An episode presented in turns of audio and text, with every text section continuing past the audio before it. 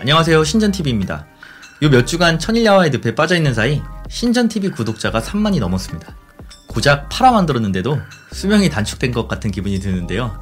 그래도 많은 분이 좋아해 주시고 기다려 주시니 정말 감사할 따름입니다. 구독자 1000명 돌파 이벤트 이후로 특집이 한 번도 없어서 이번에는 뭔가 좀 준비해야겠다는 생각에 마이크 잡고 평소 좋아하는 찬송가라도 불러드려야 하나? 아니면 양동근 씨의 사도신경 랩이라도 한번 해볼까 하고 고민도 했었는데요.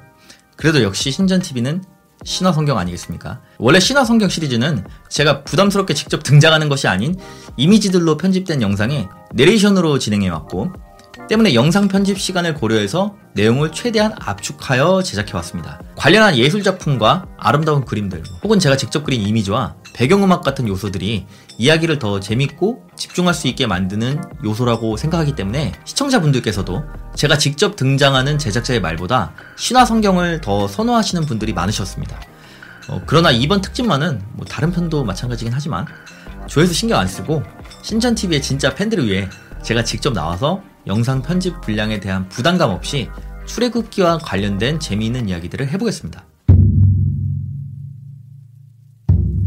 가나안을 포함한 주변 지역에 닥친 대흉년으로 인해 먹고 살기가 힘들어진 야곱 가족은 미리 많은 식량을 비축하고 대비를 하고 있던 주변 지역 최대 강대국 이집트로 들어가 자리를 잡고 살게 됩니다. 그들이 이렇게 할 수 있었던 것은 뜻하지 않게 먼저 이집트로 보낸 11번째 아들 요셉이 그곳에 자리를 잡고 출세를 하여 이집트의 고센이란 지역을 마련해 주었기 때문이죠. 물론 전편에서 다뤘듯 요셉이 이집트에 간 것은 유학 같은 게 아니라 형제들에 의해 노예로 팔려간 거였죠. 야곱은 젊어서 힘 좀 쓰던 시절에 중동의 사막신이자 후에 유일신으로 업그레이드되는 야훼라는 존재와 밤새 레슬링을 하고 버텨낸 적이 있었는데요. 이때 얻은 이름이 바로 이스라엘이고 뜻은 하나님과 겨루어냈고 사람과도 겨루어 이긴 사람이라는 뜻이며 이 호칭은 후에 야곱의 후손들을 통틀어 가리키는 명칭이 됩니다. 이스라엘 민족, 유대 민족 다 같은 말이고 무슨 차이가 있고 어떻게 생겨난 것인지는 이전 신화 성경 시리즈 중 유대인이 아닌 유대왕, 헤로데 대왕 편에서 설명해 드린 적이 있으니 궁금하시면 나중에 한번 보시길 바랍니다. 오늘은 본론으로 바로 넘어가겠습니다. 이 부분에서 사실 정확히 말하자면 야곱이 쌓은 존재는 야외가 아닌 고대 가나안 지방의 토속신 엘이고 이 엘이라는 캐릭터는 이후에 출애굽기 집필 시점에 등장한 야외라는 이스라엘인들의 민족신과 같은 개념으로 통일됩니다. 기독교인들 입장에서는 절대자이자 구원자인 여호와 하나님께서 한낱 인간과 밤새 레슬링을 벌이고 떨쳐내지 못했던 것은 살짝 불편한 시나리오죠.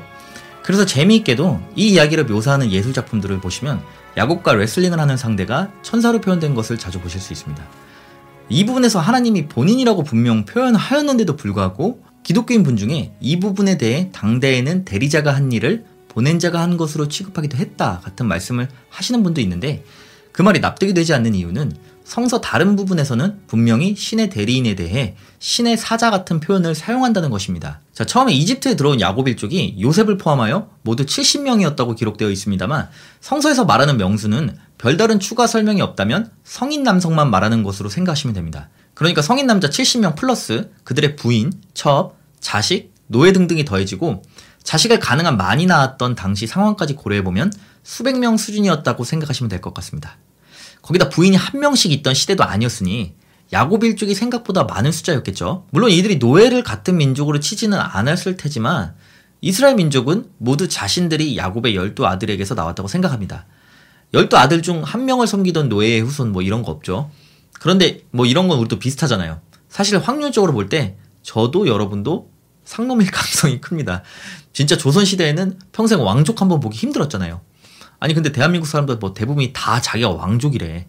차라리 저희 집안처럼 족보가 있긴 하고 벼슬하신 분도 있는데 별 볼 일 없는 집안 관리 수준이라든지 이처럼 좀 현실적으로 납득할 만한 수준의 족보를 가진 분들은 차라리 조금 신빙성이 있죠. 그렇다고 뭐 나는 양반이고 대부분 상놈이라는 그런 이야기는 절대 아닙니다. 요즘 세상에 아무 의미도 없고요. 당시 고작 수백 명 수준이던 이스라엘 민족은 다른 민족에 비해 더 강한 육체와 번식력으로 이거 지들 생각이죠. 오랜 세월을 거쳐 이집트 전체에 가득하게 되었는데요. 이때 요셉에 대해 알지 못하는 새로운 왕이 이집트에 등장합니다. 이 왕에 대한 이야기는 조금 있다가 다뤄보고요. 이 왕이 즉위해서 보니 자신들의 민족도 아닌 타민족인 이스라엘인들이 이 나라에 너무 많이 있다 하는 수준을 넘어서 이제는 본인들 민족보다 더 많은 것 같이 보였습니다. 거기에 타고난 신체도 강인해 보여서 이들을 그냥 두었다가는 언젠가 화근이 될 수 있다 생각했죠. 그는 타국과 전쟁이라도 나면 이스라엘인들이 적들과 연합하여 자신들을 칠지 모른다는 이유를 내세워 감독관들을 만들고 이스라엘 민족들을 통제하도록 명령합니다. 이때부터 이스라엘인들의 이집트 강제 노역이 시작되는데요. 전쟁에서 패배한 것도 아니고 이민자로 들어와서 살다가 어느 날부터 자연스럽게 노예가 되는 참 황당한 경우죠. 그렇게 강인한 육체와 번식력으로 온 땅에 가득하여 왕을 두렵게 할 정도의 민족이 아무 저항 없이 그냥 그렇게 노예가 됩니다. 민족 대표 33인 뭐 이런 거 걔네들은 없었나 봐요. 또 저는 이 부분이 유대인들의 실제 역사와 매치가 참 안 됐던 것이 실제 역사에서 먼 훗날 로마 제국의 지배를 당하고 있을 때에도 칼리굴라 황제가 스스로 신이라 칭하며 자신의 조각상을 성전에 세우도록 명령했다는 이유로 그 당시 세계 최대의 제국인 로마 제국의 자살 행위와 다름없는 싸움을 걸어 진짜 가루가 되도록 박살난 역사가 있는 민족인데 그들의 진짜 선조가 맞나 의심스러울 정도로 그냥 그렇게 노예가 된 것으로 성경에서는 기록되어 있습니다.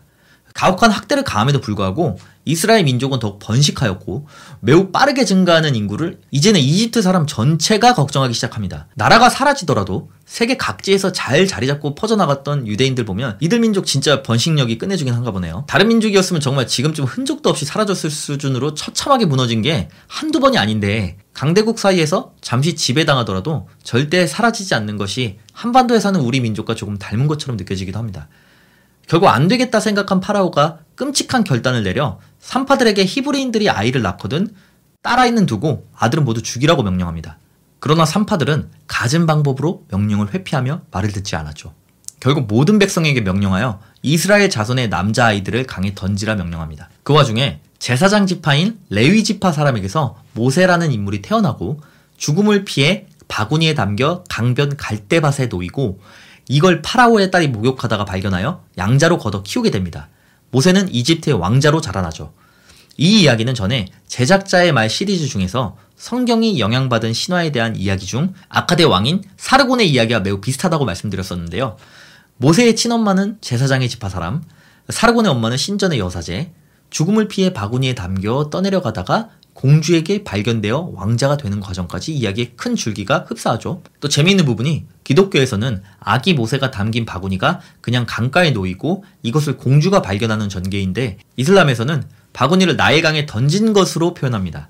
쿠란에 보시면 바구니가 강에 던져지고 나서 공주가 목욕하고 있을 때 갈대밭 쪽으로 바구니가 올라온 것으로 나오는데 이쪽이 훨씬 극적으로 보이는군요. 또 모세라는 이름의 유래에 대해 성서에 보시면 공주가 강가에서 발견한 아기에게 모세라고 이름 붙여주며 이는 물에서 건져내었다는 뜻이라고 말하는데 사실 모세는 이집트 말로 자식이란 뜻으로 이집트의 왕들 이름에서도 많이 보실 수 있는 이름입니다. 우리가 흔히 기억하는 파라오의 이름 중 람세스 또한 이집트식으로 보면 라모세수인데요. 여기서도 모세라는 이름이 보이시죠? 어, 그 밖에도 아모세, 투트모세 같은 파라오들의 이름처럼 모세는 이집트에서 인명으로 많이 사용되는 단어였고 성서 속 모세를 발견한 공주가 말하는 물에서 건져내다 같은 내용은 후대에 모세가 히브리어로 물에서 건져내다라는 뜻의 마샤와 비슷하단 것에서 착안하여 출애굽기 집필 과정 중 만들어진 것으로 보는 것이 학계의 대세라고 하는군요. 성인이 된 모세는 이스라엘 민족의 노역 현장을 지나게 되는데 어떤 이집트 사람이 자기 민족 사람을 때리는 것을 보고 주변에 사람이 없다는 것을 확인한 뒤에 폭력을 행사하던 이집트인을 때려 죽이고는 모래에 안매장합니다. 출애굽기를 다루는 많은 작품에서 모세가 같은 민족이 맡고 있는 것을 보고 의분을 느껴 주먹을 날렸다가 실수로 사람을 죽이게 되는 즉 쉽게 말해 과실치사로 묘사하는 반면 정작 성경에서는 아예 마음을 먹고 주위에 사람이 있나까지 살피고 사람을 때려 죽인 데다가 안매장까지 하죠. 이런 것들에 대한 이야기를 하면 이때쯤 이런 댓글들이 달릴 겁니다. 고대의 가치관을 현대의 가치관으로 해석하면 안 된다. 뭐 고대의 가치관을 현대의 가르침으로 해석하는 분들이 말이죠. 아니 어느 시대에서 매우 고의적인 데다가 주의까지 확인하면서 저지른 살인에 대해 면죄부를 부여합니까? 아무리 옛날 얘기지만 나쁜 놈은 나쁜 놈이죠. 종교에 취해 이런 기준이 흔들리면 신의 이름 아래서는 무슨 짓이든 용인하는 방향으로 갈 수 있는 거라 생각합니다. 아무튼 이어서 모세가 살인을 저지른 다음 날 어, 안 걸린 줄 알고 밖으로 나가니 이번에는 모세의 동포이자 이스라엘 자손인 히브리인들끼리 싸우고 있었습니다. 모세가 이들을 말리며 어쩌여 동포를 때리느냐라고 하자 그중 한 명이 모세에게 왜 네가 판사야? 네가 어제 이집트인 때려 죽인 것처럼 나도 죽이려고 그러니? 라고 말하는데요. 이를 들은 모세는 자신의 범죄가 탄로났음을 알고 시겁하여 그 즉시 이집트를 탈출하여 미디안이라는 지역에 머물기 시작합니다. 이 지역에는 이드로라는 미디안족의 사제가 살고 있었는데요. 성경에서는 그냥 제사장이라고 표현하기 때문에 의외로 아무 생각 없이 이스라엘 민족의 제사장이라 생각하는 사람이 많은데 조금만 생각해도 뭔가 이상하죠. 지금 이스라엘 자손들 전부 이집트에서 노역하는 중인데요. 이 이드로의 부족인 미디안 유목 민족은 이스라엘, 즉 야곱의 숙부이자 아브라함의 세 번째 아내 그두라 사이에서 태어난 미디안의 후손입니다. 이드로에게는 딸이 일곱 명이 있었습니다. 이들은 가축에게 물을 먹이기 위해 물을 길어오는 일을 하고 있었는데요. 이때 근처에서 일하는 목자들이 나타나 자매들을 귀찮게 쫓아다니기 시작했습니다. 이 광경을 목격한 모세가 나서서 그녀들을 도와주고 어, 물 길어오는 일을 도왔고 덕분에 평소보다 집에 빨리 돌아온 딸들에게 미디안의 제사장 이드로는 이게 어떻게 된 일인지 물었고 모세가 그들을 도왔다는 이야기를 듣자마자 집으로 초대해 음식을 대접하고 얼마 후에 딸 시보라를 모세에게 주었습니다. 어, 이름이 살짝 욕같이 들리는 건 기분 탓일까요? 사실 개혁 한글판 번역인 시보라보다는 치포라가 더 맞는 표현입니다. 듣기도 더 좋고요. 둘은 아들도 낳고 그 지역에서 조용히 살아갑니다. 몇 년 뒤 이집트의 왕 파라오는 세상을 떠나고 그 뒤를 이어 즉위하는 파라오가 바로 성경에서 야외의 10가지 제왕과 홍해 사건을 다 겪게 되는 그 파라오입니다. 자, 이 부분에서 성서에는 명시되어 있지 않지만 일부 성서학자들은 이 왕이 람세스 2세라고 추정하고 있고 저희 채널에서도 댓글을 보다 보면 아예 그렇게 알고 계신 분들이 상당합니다만 람세스 2세의 치세를 다룬 기록에서는 출애굽에 대한 내용이 전혀 없습니다.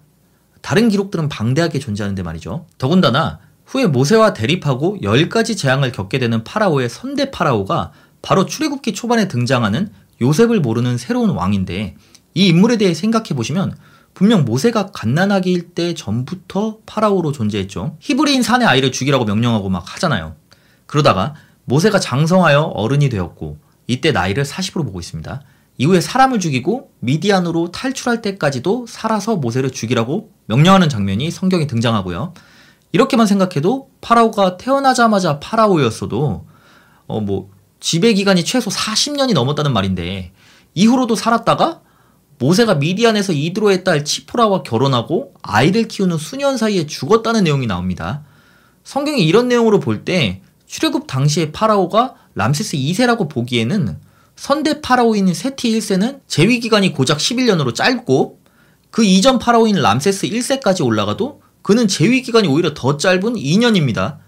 이처럼 실제 역사에 등장하는 람세스 2세와 엮어 슬쩍 역사의 영역에 발을 올리려고 아무리 노력해도 이렇게 시기적으로 불가능한 부분이 존재합니다. 출애굽기에 대한 실제 역사적인 관점에서 해석은 그 시기에 대해 일반론, 전기설, 후기설로 나뉘는데 우선 전기설은 기원전 15세기, 후기설은 13세기로 주장하고 있는데요. 전기설의 근거로는 구약 성서 열왕기상 6장 1절에 묘사된 솔로몬이 치세 4년, 즉 이집트 탈출 후 제480년의 성전 건축 시작이라는 내용을 근거로 그 전까지 추정하던 솔로몬의 통치 기간과 비교하여 출애굽 연대를 추정해 보는 건데 사실 비교 대상에 대한 정보를 포함하여 어떤 것도 확실하지가 않아서 저마다 중대한 오류들이 있습니다. 구약 성서의 시간 개념이 현대에서 조금 이해하기가 힘든 부분들이 있고요. 막 사람이 900살까지 살기도 하고 이러지 않습니까? 성경의 기술자가 어떤 역법을 기준으로 하였는지도 알 수 없는 부분이고요. 원래 역법이란 농사와 결부되어 있기 때문에 현대와 아주 동떨어져서 무슨 90세 노인이 900세가 되고 이럴 수는 없는데 이게 또 종교적인 내용이 결부되어 버리면 불가능한 전개도 아니기 때문입니다. 그 외에도 숫자의 의미를 부여하는 부분도 있어서 어떤 의미인지 파악할 수 없다면 우리는 성경에서 말하는 시간 개념을 정확히 이해할 방법이 없습니다. 또한 이어서 말씀드릴 후기설의 근거들은 전기설을 완전히 부정하는데요.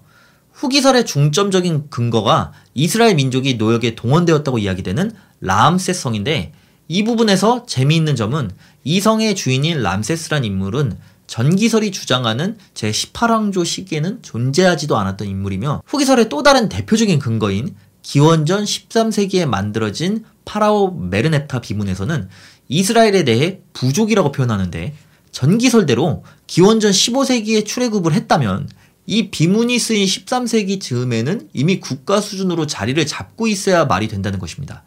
그런데 부족이라고 표현되어 있는 것이죠. 또한 전기설에서는 당시를 투트모스 3세와 아멘호테프 2세의 시대로 보고 있는데 당시는 이집트 18왕조의 최고 전성기로 가나안 지역 전체의 영향력이 매우 공고한 시대라 히브리인들이 과연 가나안으로 탈출하는 것이 가능했겠느냐는 겁니다.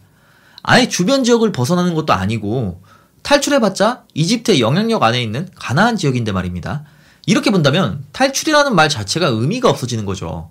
나 가출할 거야 하고 집마당에 앉아있는 꼴인 겁니다.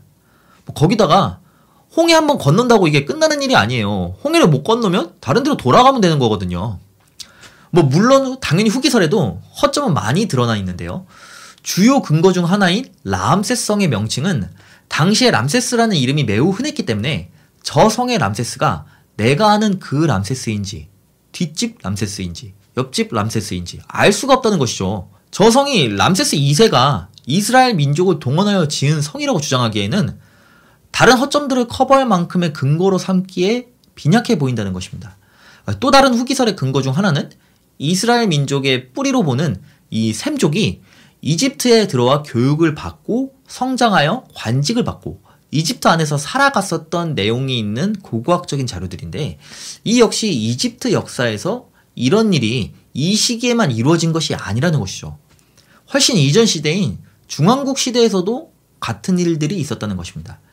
이렇듯 전기설과 후기설의 근거는 어, 대치하여 서로를 부정하는 형태로 존재하고 있습니다. 그 밖에 일반론은 당시 이집트의 기상이변으로 인해 어, 재해들이 발생했고 해충이나 전염병, 적조 현상이 구전으로 전해지며 10가지 재앙으로 해석되었다고 보는 시각입니다. 여기에 연장선에서 성서에서 이스라엘 민족으로 표현되는 고대 히브리인들이 이집트에서 살다가 탈출하는 사건이 한 번이 아니라 오랜 세월을 거쳐 여러 차례 일어났고 이로 인해 전해지는 많은 구전들을 후대 하나로 묶은 것이 출애굽기가 아니냐고 보는 시선도 있습니다. 실제 역사에서 현재까지 전해지는 다수의 문서에서도 몇몇 부족들이 이집트를 탈출하는 것을 저지하려 했다는 기록 정도는 찾아볼 수 있습니다. 이런 관점에서 본다면 제가 볼 때 가장 합리적인 추측은 이 이야기의 출처인 출애굽기가 글로써 완성된 시기는 유다 왕국이 멸망하고 이스라엘 민족이 신 바빌로니아의 지배를 받던 시기인데 당시 이스라엘 민족의 지도자들이 바빌로니아에 안주하여 살아가려는 이스라엘 민족을 일깨워 고향으로 돌아가고자 조상들이 노예 생활에서 탈출하는 내용의 민족 구전을 짬뽕하고 그들이 노예 생활을 하고 있던 바빌로니아 지역에 널리 퍼져 있던 수메르 신화에 등장하는 사르곤이란 인물을 카피한 모세라는 캐릭터를 만들어서 몽땅 때려박은 것으로 보는 것입니다. 뭔가 앞뒤가 딱딱 맞아 떨어지지 않나요? 이렇게 생각한다면 왜 모세 이야기가 사르곤의 이야기와 비슷한지 시기적으로, 지리적으로 설명이 됩니다.